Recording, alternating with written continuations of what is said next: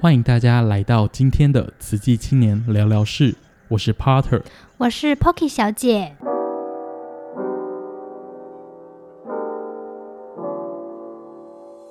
今天邀请到拥有两个学士学位，分别有分子生物暨人类遗传学系以及传播学系，又同时是陆生华节目的主持人。那我们欢迎 Sherry。Sherry 想问一下，就是你在辗转的这个过程中，或是像你刚刚提到你在分仪系的阶段，你是怎么样去找到你的梦想，并且把它放在前面，当成是一个标的往前冲的？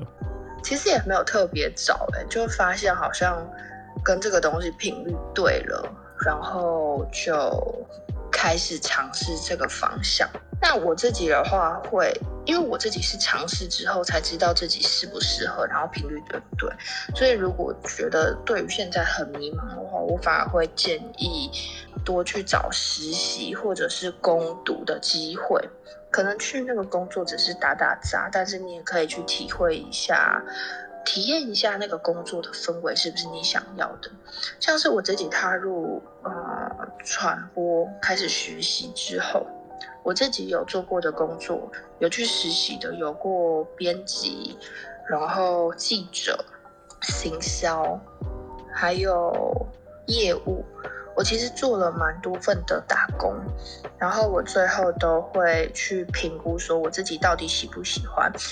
然后去做自己未来生涯的规划跟选择。那 Sherry，我想问你，你可以列出几个你觉得跨领域过程中会遇到它的困难点吗？第一个应该就是时间吧。在大四毕业那一年，就是你可以看到你身边跟你同时进来大学的同学们都毕业了，然后他们可能都去工作了。但是你还在这儿，然后到传播之后，会发现哦，下一届的呃同学，因为我转过去就变我双主修的时候，就其实跟他们一起上课，然后跟他们的感情也特别好，然后甚至就是一起吃饭啊，一起打比赛啊，什么都有。然后你就会在隔一年发现，他们也毕业了。你就会觉得说，呃，怎么好像只有你还在原地踏步？可是你还是要把它完成。我觉得遇到最大的困难是，第一个是自己的心态，然后再来就是时间的分配。因为你可能每一个学期你的课都是要全满，你才有办法在这个时间准时毕业。那我觉得我自己蛮幸运的，是碰到远距离教学，就是疫情这段时间。就是对于有些人可能来说是一个困扰，可是也是因为远距离教学，因为少了通勤的时间，所以就可以很多时间节省下来。我可以去体验工作，然后也可以把剩余的学分补好，这样。所以我觉得遇到最大的困难，真的就是自己的心态跟时间来分配。那心态的部分，你是怎么样去做调试的？心态哦，心态真的很难调试。那。对于嗯亲朋好友问说怎么还没有毕业，就是真的只能让自己每次玻璃心碎之后，比如说大哭一场之后，再继续往前走。那同学吧，就是碰到了一群好朋友，因为他们常常会鼓励啊，他们在言语之中可能没有真的完全。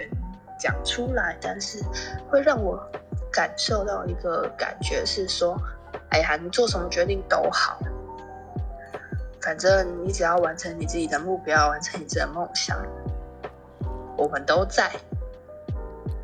我觉得这件事情非常重要。那想问一下 Sherry，那跨领域之后，然后到另外一个科系，你是怎么去结交到朋友？嗯、因为像如果 Potter 自己跑到，好像你的。分仪系去双主修，我可能会很挫，可能谁都不敢说话，因为我会觉得说啊，不同领域会不会有什么状况？而且文组跟理组的思考模式又很不一样，常常网络上就会看到说文理组在就是战战哪一组，对，那你不会遇到这种状况吗？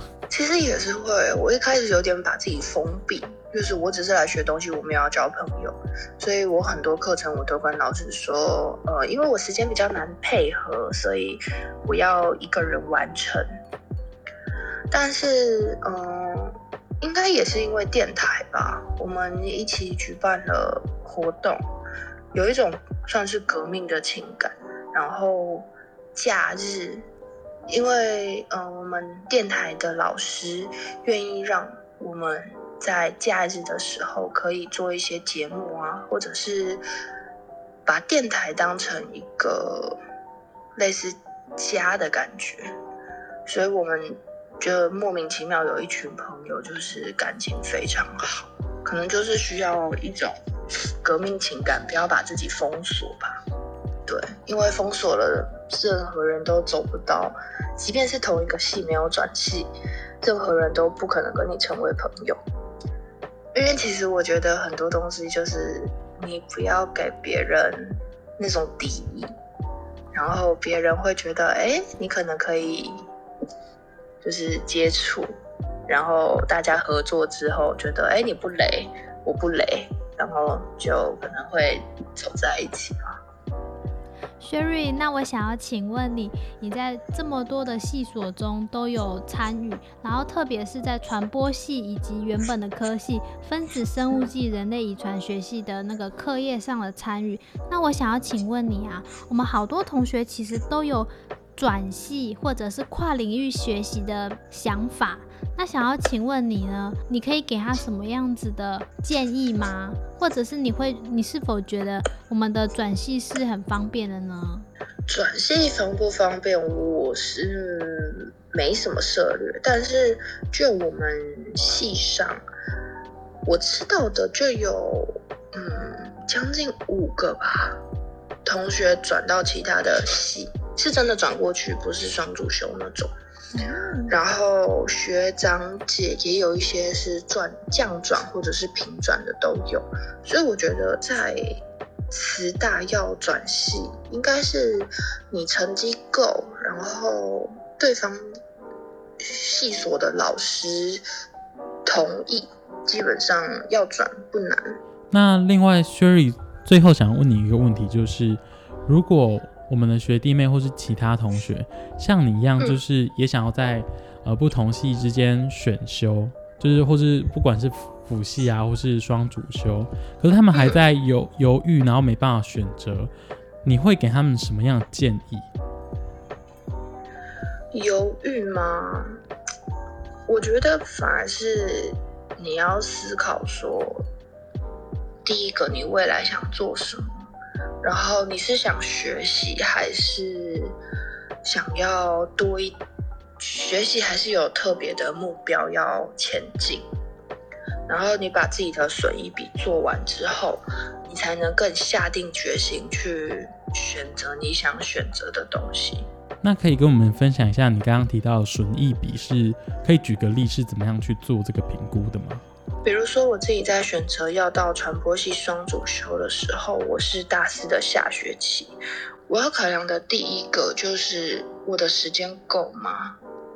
会不会因为我的年龄，我可能真的毕业的时候，我去找工作没有人要我，我自己面对的压力，在台湾这个学习教育的环境里面，感觉就是。国小六年，国中三年，高中三年，大学四年，除非你读医学系六年，你没有毕业，你就是不好的学生，你就是不认真的学生。没有人会去想到你可能双主修啊、辅系啊，或者是你有其他的生涯规划，像是国外可能休学一年出去玩、出去游历，人家觉得你很棒。但是在台湾，大家觉得说，哦，你是坏学生。你不认真，就是你要跟家人先沟通好这件事情。你可以承受，再做这个选择；你不能承受，那你就要考虑这个东西适不适合你。然后再来第三个，真的就是比较务实的金钱压力。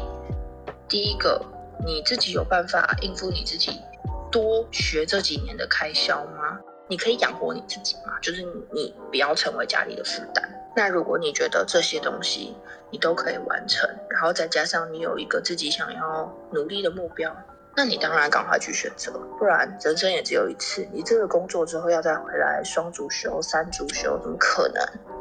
把自己的优势跟劣势评估好之后，选择你自己最想选择的东西，然后往前冲吧。那我们今天很谢谢 Sherry 来我们节目与我们分享跨领域的过程中如何去调试，以及身为一个双主修的学生，给出了几点建议，让我们之后学弟妹有想要双主修或是辅系，可以去提供一些参考以及依据。那我们节目就到这边告一个段落，感谢大家收听，希望我们下一个单元能够再见。如果你想听更多慈济青年聊聊事，欢迎到 SoundOn Podcast 搜寻慈济青年聊聊事。